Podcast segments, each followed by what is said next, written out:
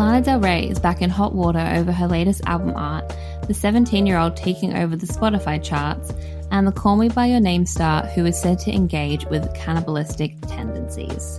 We're media slashies Maggie and Jasmine, and this is our weekly chat about pop culture, current affairs, the internet, and our lives. We would like to acknowledge that the Wurundjeri, Turrbal, and Bunurong people are the traditional custodians of the land upon which we live, work, and record this podcast. We pay our respects to elders past, present, and emerging. Always was, always will be Aboriginal land.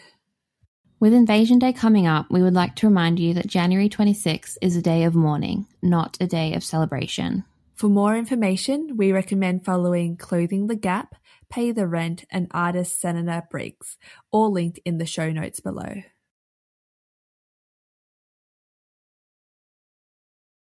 It's been a big week for you, Maggie. You have moved house. Mm-hmm. What was that like? I was told by somebody that moving house ranks up there with life's most stressful experiences, and I stand by that. um, my family hadn't moved house for about eight years, so we, you know, we accumulated so much stuff, and it was a bit hectic. But I'm now settled into my new room, recording from my new desk and everything. So it's pretty exciting, like you said, like being in a new space and everything. And you're moving back to Melbourne this week. I'm so yeah. excited. Finally, um, the restrictions have been downgraded. So now we're considered an orange zone.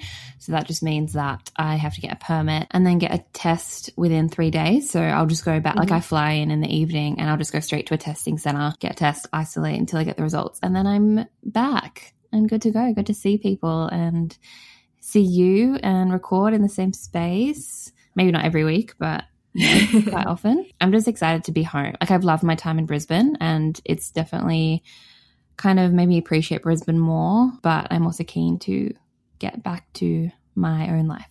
I think seeing you and a few other people we follow living in Brisbane has made me really want to visit. And I think Brisbane has always had that um, reputation as being like Bris Vegas, being a little bit, how do we describe it? Like bogan, are you going to say? Yeah, I was just literally going to say bogan. Bogan's fine though, you know. I feel like being like like the like the criticism about uh, the criticism against Bogan is like classist. Let's be hmm. honest. Mm. So embrace it. You know, it's part of Aussie culture. Um, but I so want to visit. Um, one of our friends who listens, Rochelle, stayed at the Kelly Hotel um, a couple of weeks ago. The Khalil, sorry. Not Khalil, sorry, not the Cali. Um, but it looks so gorgeous. It's so beautiful. Like, I've been there for drinks before, but I really want to stay there. It's so nice. Mm-hmm. I want to go there just to go to the hotel. Like I don't even need to explore Brisbane. now Brisbane's cool. It's like it's got its own kind of like alternative scene going on, and there's lots mm. of like mm. art happening. It's really laid back compared to Melbourne. Obviously, I have enjoyed it. And then look, this week we went down to the Gold Coast to the beach, which was like 40 minute to an hour drive. So it was nice to kind of have the best of both worlds, like have the city, but then also be able to like enjoy a nice beach that isn't like one of the bays in Melbourne. it's mm. such a mm. different vibe. Apart from you moving house, I wanted to ask you as well, how is Veganuary going? It's going really well. So, for listeners who don't know, I'm doing Veganuary this month, which is basically I'm trying to be plant based in my diet. I'm actually doing like a sponsored collab with Fry's Family Food, and it's just it's not been as hard as I thought it would be. Like I'm someone who's babied. I live at home. My mother cooks for me, so I'm not. I don't cook my own dinners and um, most nights. So it's been a new learning experience doing that as well as like doing my own grocery shopping. I know, just basic adult things. I know. I feel like I can see the disdain in your face. no, not at all. um, but it has been really fun. Like I haven't really missed out on that many foods except yesterday um, at the supermarket. I was like craving all these things and I was getting angry. And also I was PMSing like the other week and that was when the cravings were worse. But apart from that, I've enjoyed so many yummy vegan foods and it's something I can definitely see myself eating more of afterwards. And I saw on Instagram as well that you are still eating honey. Why have yeah. you decided to like not include honey? It was interesting. I've read a couple articles that were like, you know, if you don't eat honey, well, then might as well don't eat avocados because bees help harvest or whatever Harvest. those Pollinate Uh, harvest, pollinate. Um, and personally, okay, so this is my justification at the moment. Um, I'm not buying honey. I've just already got honey in my house. Um, that's one. And then secondly, I just know quite a few vegans who also eat honey and they've got their reasons for it. So I kind of was like, okay, if it's all good for them. Mm. Um, but in the past, I've had like rice malt syrup and that's been great. And if I was to buy honey again, I'd probably just opt for that one because I can't really tell a difference. Yeah. No, that's super interesting. Yeah, I just saw, I was wondering because Mm. everyone's different. I guess the basics are no eggs, no dairy, obviously, no Mm. meat. No, interesting. I'm keen to hear your thoughts like when you finish it. Thanks. Also, I wanted to ask you this week if you have been listening, like the rest of the internet and the world, to Olivia Rodrigo's new song, Driver's License. You know I have. I've got it in my head as we speak right now. Me too. You know, the, the incredible bridge. I, I literally just like jump Like a little red bit forward so I can hear her. Oh. Yeah, all day. My head is just like. Oh, the emotion. I saw a really good tweet that was like, driver's license is a Lorde cover of a Taylor Swift song. oh my God. So true, right? I do love that. But yes, it's just taken over the world by storm in a matter of a few days. Um, she's only 17 years old. She didn't really have any other songs out before this, did she? This was like her debut song. It's her debut solo, I guess. So, Yeah. like, she had the songs um, from the high school musical. Okay, so we should probably explain if you don't know who she is. She is an actress on High School Musical, the musical, which is, I hadn't even like thought about it until this week. Mhm. I just thought it was like a kid's version of High School Musical, but it's like they go to the school, they go to East High School. We go to school in the place they filmed High School Musical. We have to honor it. Let's do a musical of the movie. So it's super I meta. know, right? It's So ridiculous. she, this Olivia, she plays Gabriella in the Mhm. series. Um, and then in the musical, sorry. Oh my God, it's so confusing. She plays It's Gabriella so in the musical in the series. the person who the song is about supposedly is her co-star who plays Troy in the musical Joshua Bassett. That's it. Mhm, mhm. You know this backstory, don't you? I didn't know the names of like the new actors, but um, that's spicy. I do like that. I remember when that like the first trailer dropped for High School Musical, the musical, and it was just so funny. I didn't realize it'd been released and everything. Um, I think it's on Disney Plus. hmm Yeah, Yeah, it's Maybe I'll like Gen it. Z High School Musical, but the trailer looks good. Um, looks quite funny and like self-aware, which is good. But yeah, so she this is her first like solo song, and it's just blown up on TikTok. Everyone's talking about it, and at the time of recording, it's got ninety nine million two hundred ninety five thousand three hundred seventeen streams just on Spotify. No way. That's basically a million, billion. and it was released on the 8th, so nine days ago, and it's had 99 million streams.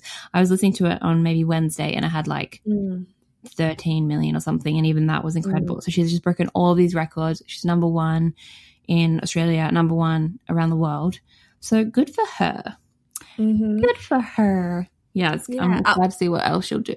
Yeah, I feel bad because the first two times I listened to it, I was quite underwhelmed apart from that bridge, but I've literally just played it over and over again and I've loved it more each time. I also watched a music video, which I really enjoyed as well. I love that she just kind of like heart on her sleeve shows teen angst and kind of the emotions, especially embodied by, at least for me, like female teenagers, that kind of love and heartbreak that's i don't know i just i just love that unbridled emotion i guess it's just so pure and so raw Mm. you know Yeah, and I think it's a type of heartbreak that you might only get in your teens, early 20s. You know, it's just mm. that like mm. your first heartbreak from your first love and he was supposed to wait for her until she was 18 and then he was with another woman and yeah it's like i think the backstory as well is adding to the star power of the song. Can you tell me a little bit about that? Because i actually don't know all the goss yeah so the backstory is that um so obviously she's underage and joshua bassett is 20 and they were on the show together and apparently they were together they were dating but Mm. didn't want to go public with it because she's underage.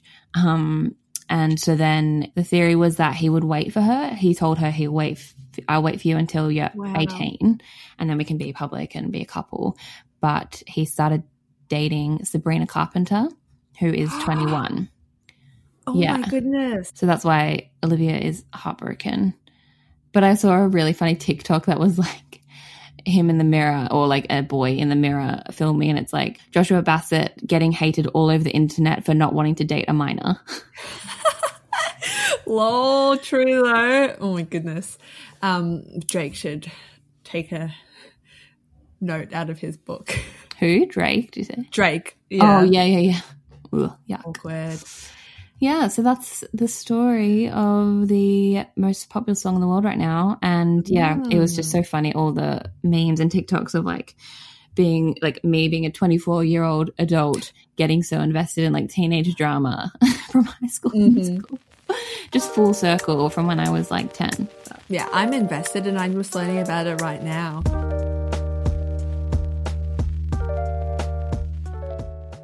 Before we get into the next topic, we would like to put a content warning for sexual violence and domestic abuse. We'll put some resources in the show notes below. I'll bet you didn't have Hollywood star revealed to have a cannibalism fetish on your 2021 bingo card, but here we are. If you've been anywhere near the internet this week, you'll know that it's emerged that Call Me By Your Name star Armie Hammer has cannibalistic tendencies as multiple women have come out sharing graphic messages from the star. It all first started with Instagram account House of Effie, who claimed to have had a four year affair with the married actor. This account shared screenshots reportedly dating back to 2016, speaking about drinking blood and describing very graphic sexual violence. Some of the messages said, I am 100% accountable. I want to eat you. Others saying, You just live to obey me and be my slave. I will own you. If I wanted to cut off one of your toes and keep it with me in my pocket so I always had a piece of you in my possession, and more. Since the alleged screenshots have been published, House of Effie alleges that five other women had consensual affairs with Hammer. The account said, Women approached me with their affair stories as we talked overwhelmed with grief for days and nights without sleeping or eating, with some ending up in ER. We collectively decided we have to speak out after how we were treated and seeing how the women in 2020 were being treated by him. We cannot allow more women to endure what we are going through in the future. These screenshots came out, and many people were thinking, like, okay, this is just his kink and this is just like a sexual consensual thing. But then some more pictures have started to emerge this week with some like weird things going on. So there was a post of Armie slicing a whole pig's head up. I felt physically ill when I saw this Mm. poor pig um, on a chopping board. Its head like sliced in half. You could see everything. Um, and then there was another tweet where he's bragging about being able to slice meat off the bone from the bone to a chef at a restaurant. The chef was like, "Oh my god, you must be like another chef. You know how to carve that so well." And he's just like bragging about it. Um, so I feel like if you think about these things independently, you're kind of like a bit weird, but like whatever. But now it's all come together, and yeah, it's a whole thing. So, in response to the screenshots and allegations, Armie has responded by stepping down from his new movie, which was set to start filming next month, called Shotgun Wedding with JLo. And he's going to spend some more time with his children as he's also going through a very messy divorce from his wife of 10 years. He said in a statement to Variety, quote, I'm not responding to these bullshit claims, but in light of the vicious and spurious online attacks against me, I cannot, in good conscience, now leave my children for four months to shoot a film in the Dominican Republic. Lionsgate is supporting me in this, and I'm grateful to them for that. He is now in the Cayman Islands with his children. So there's been a million memes and TikToks made about this as well. Like there's been lots of jokes over the course of the week and I understand why, like it's such a wild story, and I've definitely been participating in that. But things have taken a much more serious tone when Armie's ex girlfriend from last year, Courtney Vucekovich, came out saying she wouldn't be surprised if the screenshots are real, and that Armie said he wanted to break my rib, barbecue, and eat it. Your face, you look so shocked. I know. Sorry. It's so disturbing. Like, I think cannibalism is one of the most taboo Mm. topics um, in society, and I think that's why it's it, it feels so icky. Hey, um, that's why I'm kind of squirming Mm. in my chair right now. I'm got a lump building in my throat this whole time. Yeah. Um, and I've seen, I read an article on Rolling Stone about this, and they actually spoke to a um, like dominatrix um, woman who's an expert in BDSM, and she was saying that it's not uncommon for kind of blood and alluding to cannibalism as a fetish because it's about control and it's like a power dynamic thing. So she said in from the screenshots, this just seems like a very dom rather than sub behavior. Um, Mm. but she also noted that it definitely crossed a line when um, they were talking about much more like rape and non-consensual situations. And so this expert on BDSM said that you know he's crossed the line here and it's getting into sexual violence, which is obviously wrong. So I don't agree with people who are saying this is kink shaming. Like you can do whatever you want mm. in the privacy of your bedroom with people who are consenting, but when it becomes violent and there's a power shift, I think that's a whole different ballgame. Exactly. Some of the screenshots I read from House of Effie was this one woman coming out and saying that she'd been talking to him for quite a while. And basically, he was like, the quote was something like, the fun starts when there aren't any safe words. And, you know, she had the intelligence to actually ask one of her friends who is a Dom and she's like, Hey, does this sound right? And he was like, No, not at all. Like, and then she got out of there again allegedly sent or whatever but um yeah that's not good Yeah, so his ex said that it was weird when he mentioned breaking her rib, but you never think about it again. He says, I want to take a bite out of you. If I had a little cut on my hand, he'd like suck it or lick it. That's about as weird as we got. But then she also said in this article that the relation became emotionally abusive, saying, He enters your life in such a big way. He's such a captivating person. He has such a presence and he's aware of that. And he uses it in such a way that most women would think, Oh my gosh, this is amazing. But especially young women. That's kind of the scary part how good he is at active manipulation and making you feel like he's never felt this way about anybody. She was saying that he grooms you in the relationship, he's captivating, charming, um, and he does all this that to create situations that become darker, heavier, and more consuming. Um, and also that he's a chameleon who transforms into exactly who you need to be. Quote, he sucks out all of the goodness you have left. That's what he did to me. I gave and gave and gave until it hurt. yeah and then she said that eventually his behavior turned obsessive at one point they spent three weeks together 24 7 and when they weren't together he would text her 100 times per day interestingly, this wasn't just like a physical and emotional abusive relationship. She also talked about how he abused her financially. And apparently, at one point, she found uh, herself paying for everything, including gas for his truck, because he was allegedly broke. Quote, it's a full time job when you're with him the way that I was. I was trying to catch my breath the entire time I was with him. You're drowning in this dark hole trying to stay afloat. There will be random moments of good that convince you to stay. So, this couple broke up last year, and following the breakup, Courtney's mental health declined so much she ended up having panic attacks and had to check herself into a 30 day hospitalization for PTSD and trauma. And then, since the spotlight has been on him again, some more comments have been dug up talking about his wife in Playboy in 2013, saying, quote, I liked the grabbing of the neck and the hair and all that, but then you get married and your sexual appetites change. And I mean that for the better. It's not like I'm suffering in any way, but you can't really pull your wife's hair. It gets to a point where you say, I respect you too much to do these things that I kind of want to do. This quote made Okay. my blood literally boil. There is so much wrong with this whole thing. Can we start with sexual appetite? Oh, Sorry. I'm the fact that he said that. So this quote, I feel, kind of encapsulates this power dynamic that men can also have. It plays into the Madonna whore complex. So, the Madonna whore complex is where a man desires a sexual partner who has been degraded or the whore.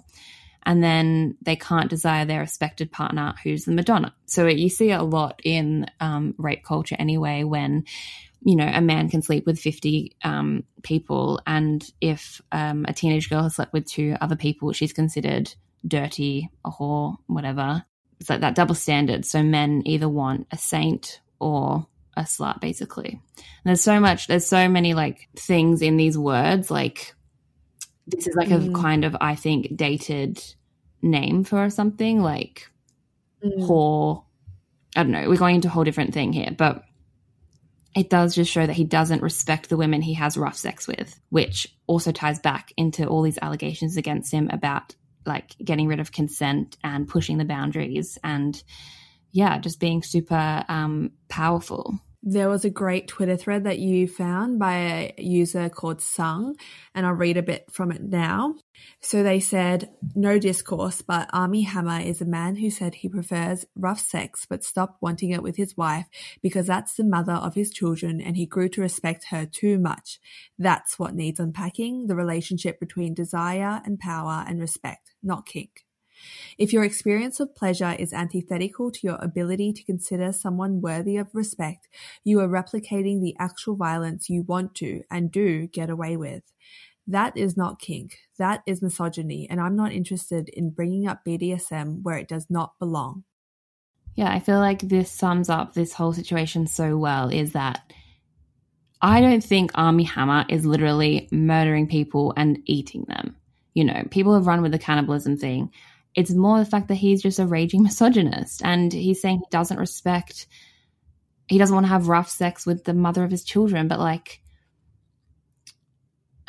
that's that whole thing of like, I don't respect women if they do this or if they do that. It's like, if you're having consensual rough sex, that's your business. And like, as long as the power is balanced and, you know, everything is consensual, then no one, that's no one's business. But like, to say that to have these affairs um, and then you know say he doesn't want to have pull his wife's hair like that's just a whole other issue. And i think that is what is so shocking and worrying and why we should believe these women is that we're not laughing over the fact that oh Hammer is a cannibal but it's like he's emotionally and probably physically abusing these women and he that needs to stop Another thing that you brought up is that he comes from incredible privilege, which I didn't know of either. So his great grandfather, Dr. Armand Hammer, was an oil tycoon who ran Occidental Petroleum. So when he died in 1990, he was reportedly worth around 200 million,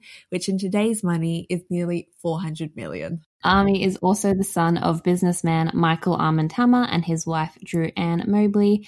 And Armie grew up in Dallas and then the Cayman Islands, which is where he is now. But that's also infamous for being a tax haven for many, many wealthy people.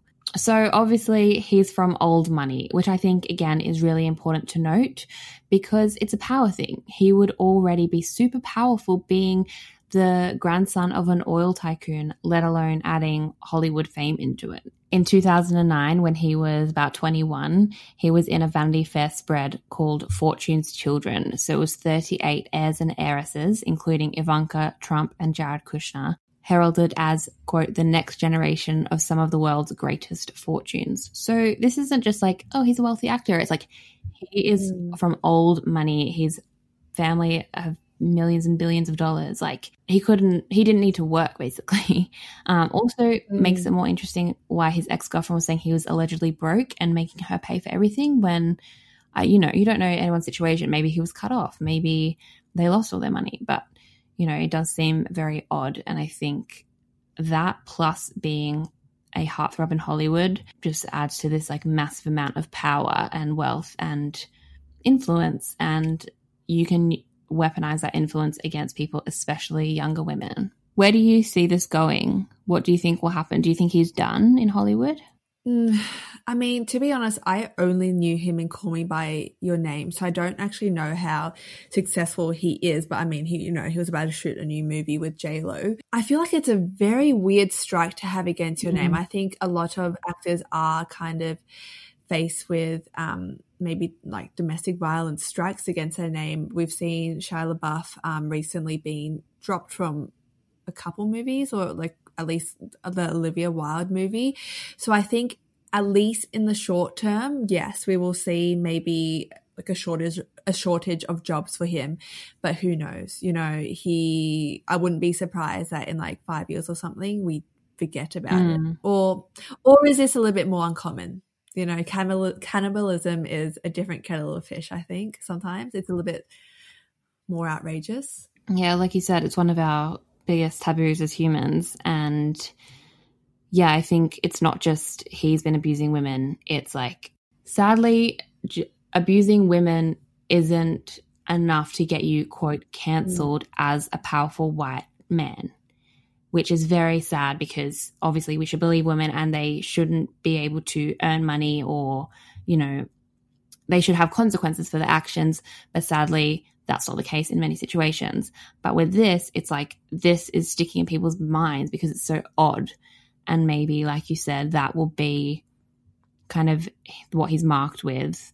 Um, but also, it's the post Me Too era in Hollywood. So who knows? I think we're, we're yet to see the um, ramifications, I think, of post Harvey Weinstein days.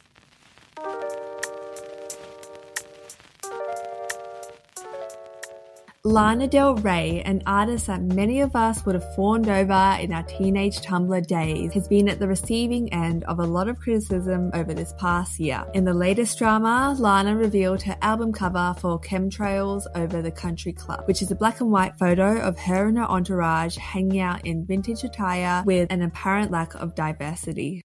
So Lana released her album art on her Instagram, and then in a preemptively defensive statement, she commented on her own Instagram post and said, These are my friends. This is my life. We are all a beautiful mix of everything, some more than others, which is visible and celebrated in everything I do. In 11 years working, I've always been extremely inclusive without even trying to. My best friends are rappers. My boyfriends have been rappers. I also want to say that with everything going on this year. And no, this was not intended. These are my best friends since you're asking today. And damn, as it happens when it comes to my amazing friends and this cover, yes, there are people of color on this record's picture. And that's all I'll say about that. But thank you. Mm. I just Are you okay? My best friends rappers, my boyfriends have been rappers like, honey, you're generalizing. That's hilarious. You could have just said I know. You didn't even have to say anything. Oh, I know. And then she was interviewed by BBC and she was like, before I even put the album cover up, I knew what people were going to say. And I just said, I've got a lot of issues, but inclusivity ain't one of them. It just isn't. You can't make it my problem. Funnily enough, I saw some comments on like Facebook articles being like, it's her album. She can do whatever she wants. And to some degree, like I agree with it actually because I don't think I would have cared about the lack of diversity, especially because it is a group of her closest friends, if she hadn't been so defensive about it. She's the one that kind of, you know, put up a front and kind of got very defensive about it, you know. And I also feel like if she had an album artwork just of her and a bunch of black people on the cover, it would have felt mm. performative or just out of the blue, especially for her type of music. And, you know, she's very kind of in that 60s era. Mm. I don't know. Yeah. So she ended the caption saying, I'm not the one storming the Capitol. I'm literally changing the world by putting my life and thoughts and love out there on the table 24 7. Respect it. I can't. I can just imagine her publicist at the moment just clawing out her eyebrows, eyebrows, clawing out, clawing out her eyeball. Sorry, but anyway, that statement that she just made at the end of the caption, it just feels so self-absorbed. You know, she's like, "I'm the one out here doing the work, right?" The work. But are you doing the work? I'm doing the work. I know, but to be honest, it just makes me more worried because I feel like it just accentuates that narrow view of what she thinks racism is. You know, she mentioned storming the Capitol. So I feel like she's kind of associating racism with just the KKK mm. and overt white supremacy. But, you know, racism doesn't take that form all the time. It also takes the form of your complacent friend. It's like the casual racist jokes, the microaggressions that lead into something more. And I just feel like that just hasn't clicked with her. She just, I think she genuinely thinks she's not racist because she doesn't, I don't know, say the N word. Yeah. but this also comes after she was called out back in May she do you remember that statement she made like such an awful statement dragging all these other women down mostly women of color by the way mm-hmm. questioning she said questions for the culture now that doja cat ariana camila Cardi B, Kehlani, and Nicki Minaj and Beyonce have had number ones with songs about being sexy, wearing no clothes, fucking, cheating, etc. Can I please go back to singing about being embodied, feeling beautiful by being in love, even if the relationship is not perfect, or dancing for money or whatever I want, without being crucified or saying that I'm glamorizing abuse? I'm fed up with these female writers and alt singers saying that I glamorize abuse when in reality I'm just a glamorous person, singing about the realities of what we are all now seeing are very prevalent emotionally abusive relationships all over the world. Again, that came out of nowhere. Um, mm-hmm. and like the fact that she had to drag down like 75% of those women um, are women of color, pulling them down and being like, why are you singing about like sex and cheating, but I can't sing about it? Like, mm. oh my God. Getting abused. Like, you have so much privilege. Anyway. So a writer for Gal-dem, Kayleigh Watson, kind of summarized this as well. So they've said the black and white cover of Chemtrails Over the Country Club snaps a group of 10 young women, Lana's friends, huddled over a gingham cloth table, beaded and dressed to the nines. They are clearly comfortable in each other's company. Lana beams, caught mid laugh. The whole scene is rather lovely, and her subsequent over explaining unnecessary. On guard after the previous dialogue, the unsolicited over explanation was disrespectful to the highlighted women on the cover. Lana Del Rey fans, POC or not, don't want protestations of innocence when it comes to race. They want her to use her platform to raise awareness on societal and political injustices for marginalized communities without referencing the issues in context of herself. Yes, I feel like, I hope I'm not generalizing here, but I feel like Lana is a boomer in like a young person's body. She's what, 20, mm. late, late 20s, maybe early 30s. But I, oh no, no, isn't she quite is older? She? Maybe she's in her thirties. She is thirty-five. Oh, okay, but still like young. So she's, she's still a millennial. Yeah, she's Gen X. Yeah, yeah. Um, millennial. Yeah, yeah. She's like the on the old end of millennial, and mm. she's acting like it's just ridiculous. And also, it's not a good album cover. It's just a shit. It's like it looks like a picture taken at like you know those um car meets or like um, retro days or something. Like people meet up and dress yeah. in retro clothes, and it was taken at a picnic, mm-hmm. and it should be put on Facebook. It doesn't look like the lead single co- the lead single cover of her new album. You know, there was an alternate on Twitter mm-hmm. that I saw, and it was so pretty. It was just a film picture of Lana by herself um, in front of a blue sky like kind of looking up at her and the sky. Why didn't you do that instead of like you know, why all these pictures for her friend? I don't understand. But it's also not the first time her art album art has come under fire. Her last single, Let Me Love You Like a Woman, was called out for looking like a 10 year old made it on Microsoft Paint. Have you seen it? Oh my god, stop. Wait, what's it called? Let Me Love You Like looking, a Woman. It actually made me not want to listen to the song. I was like, oh, oh my god. Also, it's a very dull song. it's so fun. And I think she might have changed it because people were bullying her. Like, I saw so many people on TikTok talking about like how bad it is. No, that is not the album cover. Oh my god. Yeah. It is something we would have made in like grade 3 when you're feeling kind of emo about your crush, everything about it, the black and white. I I, I can't. Everyone look it up. Mm. Sorry. Mm. Yeah. it's also not her. Like it doesn't scream Lana's mm-hmm. style as well. So very strange. Okay this conversation is kind of plays into cancel culture and can we separate the art from the artist? So I want to know do you still listen to Lana? And then when celebrity news comes out, like things like this, do you ever stop listening to artists because you don't agree with their views? That's a good question and something I think I don't have a definitive answer on. I think I'll keep changing my mind and that's okay. So at the moment, no, I don't think I'll listen to Lana anymore just because I can't separate it. Yeah, I stopped listening to Ziggy Alberts um, when it turned out he was a COVID conspiracist and whatever. Um, because I think this, again, in this day and age of social media, it's very hard. There's not that separation between like the art and the artist a lot of the time. Like you have access to the person and a lot of the time, you know, Lana sings about her life experiences. It's very personal to her. So, you know, in that regard, I won't be supporting her music. But on the other hand, when a lot of the things came out about J.K. Rowling being a TERF, um, a lot of the trans community were like, there was good discourse on it being like, if her books brought you a lot of joy um, when you were younger and you still want to kind of relish in that, that's your call. Like you can still do that. It doesn't have to be ruined just because of the person.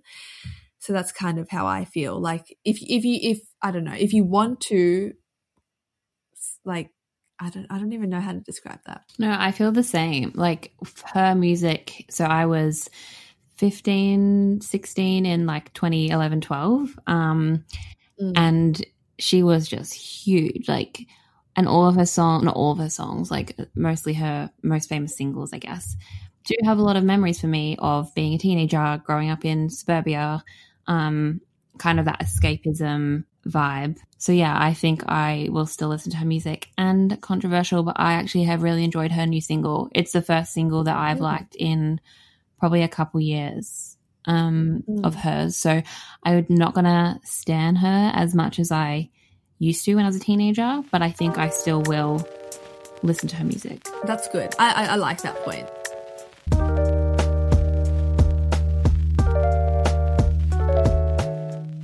Maggie, what have you been enjoying this week? Yeah, while I've been moving, I haven't really been um, consuming that much content, but I do have a Rush print subscription. So I was, I'm quite behind in my readings, but I was reading a great article in print and I want to recommend it. You can read it digitally, which will be linked below as always.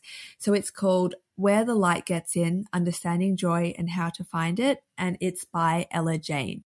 So it was a really lovely read. It's beautifully written and it was very visceral as well. I feel like Rush have a really distinct style of writing that's very quite visual and quite just beautiful. Like it's actually um, like almost, almost poetic, I would say.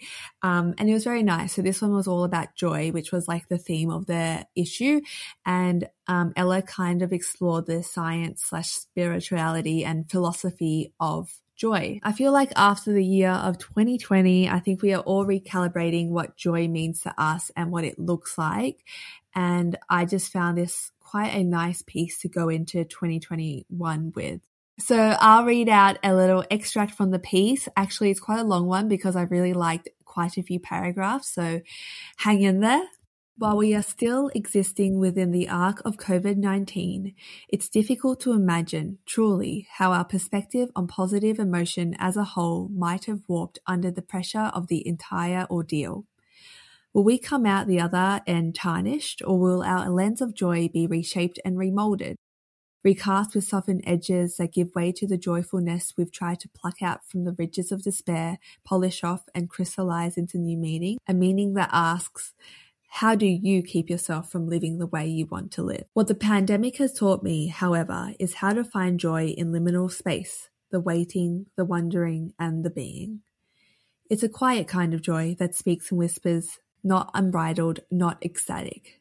An ember of thought for grounding's sake, humble joy, experienced in the obvious moments of acknowledging you still have your health, your home, perhaps your job. Notice in the instances where we might otherwise slip into hopelessness. Look for it in the cracks between your consciousness. Search for it between the swaths of mundanity. Conjure it on a Monday morning when you get out of bed at 11 a.m. and walk to buy a coffee, softening to the knowledge that our understanding of time intersects with our obsession with productivity, and without either, you're just a jumble of atoms piled into a skin suit, looking to pour hot, acidic liquid into yourself. Wow. I love that. You could read to me every night. That'll be a nice way to fall asleep. Record an audiobook. Um, but that's such a beautiful piece. And I feel like oh, it just sums up those Mm. feelings so well. I've really been pushing myself this year too, which is kind of ironic and pushing myself, but kind of trying to re- retrain my brain, I guess, to still, I enjoy being productive, but if I'm not immediately productive Mm. and I just want to go for a walk and get a coffee and that's all I do that day is like great as well because we are just skin suits walking around. I really enjoy that there are being more kind of casual conversations and content that Mm. criticizes capitalism, I guess, and even the idea of dream jobs. Um, so, for instance, I feel like this article ties really nicely into some other content I've been consuming, like the movie Soul, which you recommended last week. That's on Disney Plus, and that was incredible. I watched it last night. Um, and also, I'm obsessed with Emma Chamberlain the YouTuber. Um, I always feel weird being obsessed with someone younger than me. Um, she's 19 years old, but she's got a podcast called Whatever I Want. It's a very fun and enjoyable listen for me. It's nothing groundbreaking, and I think I only really enjoy it because I really enjoy her. Um, but her last episode was called Success, and I really liked it. She is someone who has achieved you know, so many traditional measures of success. She's probably one of the most famous YouTubers. I don't know how many millions of subscribers, but millions of them. And what she talked about was that when she's hit really big milestones in her career, right? You know, perhaps reaching her first million subscribers or working with a major brand, she says that she's almost numb to it. So she was talking about how she thought she would experience this new emotion or feel different in some regard, but you know, she didn't. And like, I think that's so true. I think we kind of hype up our goals sometimes. And sometimes, at least for me, when I hit it, I just feel Mm. numb and I just feel like, oh, okay, Mm-hmm. what's the next thing? Or I realize that it doesn't give me happiness. And I think I really want to retrain the way I look and feel about happiness and joy and where to find it. Yeah. This is kind of a different topic now, but I also think, I wonder how much this plays into like self promo on the internet because I know that if I reach a milestone, I want to share it with my friends and family, right? And also people who follow me who I'm not particularly friends with, just because that's what you do on social media. But then if I do hit that, then I feel like I'm bragging and like, I'm like, oh, who Mm. am I to, to do this or say this or be excited for myself? I mean, I could just keep, I do keep things to myself when I reach certain milestones. Mm. I don't post everything online, but yeah, that kind of like tall poppy syndrome we have, especially in Australia. I think I love it when people like self promo and say they've achieved this and they've achieved that because it's like, Mm. go you. Like, I want to, you know, cheer people on. And, but I get paranoid that people think I'm bragging too much. Anyway, that's probably a different topic. Mm. No, but that's so warranted. Um, and I think I very much fall into the category of, um, you know, loving when seeing other Mm. people, when I see other people achieve milestones, you know, when they get that job or they write for that publication, that I never feel that twinge of, oh my God, you're self absorbed. Why are you sharing that? I almost feel like, especially with Instagram, it's just a platform where that stuff is built Mm. on. Like I almost expect it, right? But I don't know if it's just because I've spent so many years on it Mm. and doing that that I'm desensitized. Yeah. Or like I don't even think that, and I'm quite like you know I'd get that worry when I'm changing a DP on Facebook, but when I'm sharing my own work, it's almost like oh that's my work, that's not Mm. me as well. So it's like okay, I'm sharing this. Yeah. It's a good you know, like you are not your content. And Jasmine, yes, what are you recommending for this week? So I have another Disney Plus recommendation this week, which is um, kind of unexpected, but I Sponsor us. I know, please. Um, I started the series WandaVision this week, and I'm obsessed. So I'm not normally a huge Marvel superhero fan. I think I've only seen Iron Man when I was like 12. Like I've not watched the Avengers. I'm like just not in that world at all. Wow. But I saw the trailer for the show and it's much more my cup of tea. So it stars Paul Bettany as a superhero named Vision, who is a robot but can turn human form, Mm. and his wife Wanda, who is played by Mary Kate and Ashley's little sister Elizabeth Olsen. oh yes. Uh, I like almost forgot they had a sister. Sorry, continue. I was wondering when I was gonna say, I was wondering if you'd be like, oh my god, she's got a sister. so Wanda has superpowers, um, including you know telekinesis, being able to move objects, and she's able to rewind time. The first episode is set in the 1950s and it's really similar to sitcoms of that time. So you've got like Bewitched, I Dream of Jeannie, those really like old school kind of dramas. It so because of that, these first few episodes have been very it's very heteronormative, very domestic. You're dealing with your nosy neighbors, um, job promotions, but instead of just it's kind of like bewitched in that way of they're a normal couple trying to fit into the neighborhood but they're superheroes instead of witches. Um they're trying to conceal their powers so it's really cute and funny at first, but then as the episode goes on, you begin to realize that everything is not what it seems. Ooh. So I've only watched two episodes because it's released weekly. They released two in a row, and then from now on, it'll be every Friday until the start of March. Mm. Um, but it's really, really captivated me. I'm really enjoying it. Um, I think I'm probably missing things, and like these characters are probably like people might know these characters already because mm. according to Google, it's meant to take place after the um, Avengers Endgame movie, and these have mm, been featured mm. in other comics and movies before. So to me, it's new, but yeah, I'm really enjoying it. I think because rather than just being like, we're superheroes and we're saving the world and we're fighting the bad guys, it's a homage to sitcoms throughout the decades. So it's really like tickling my media and history brain.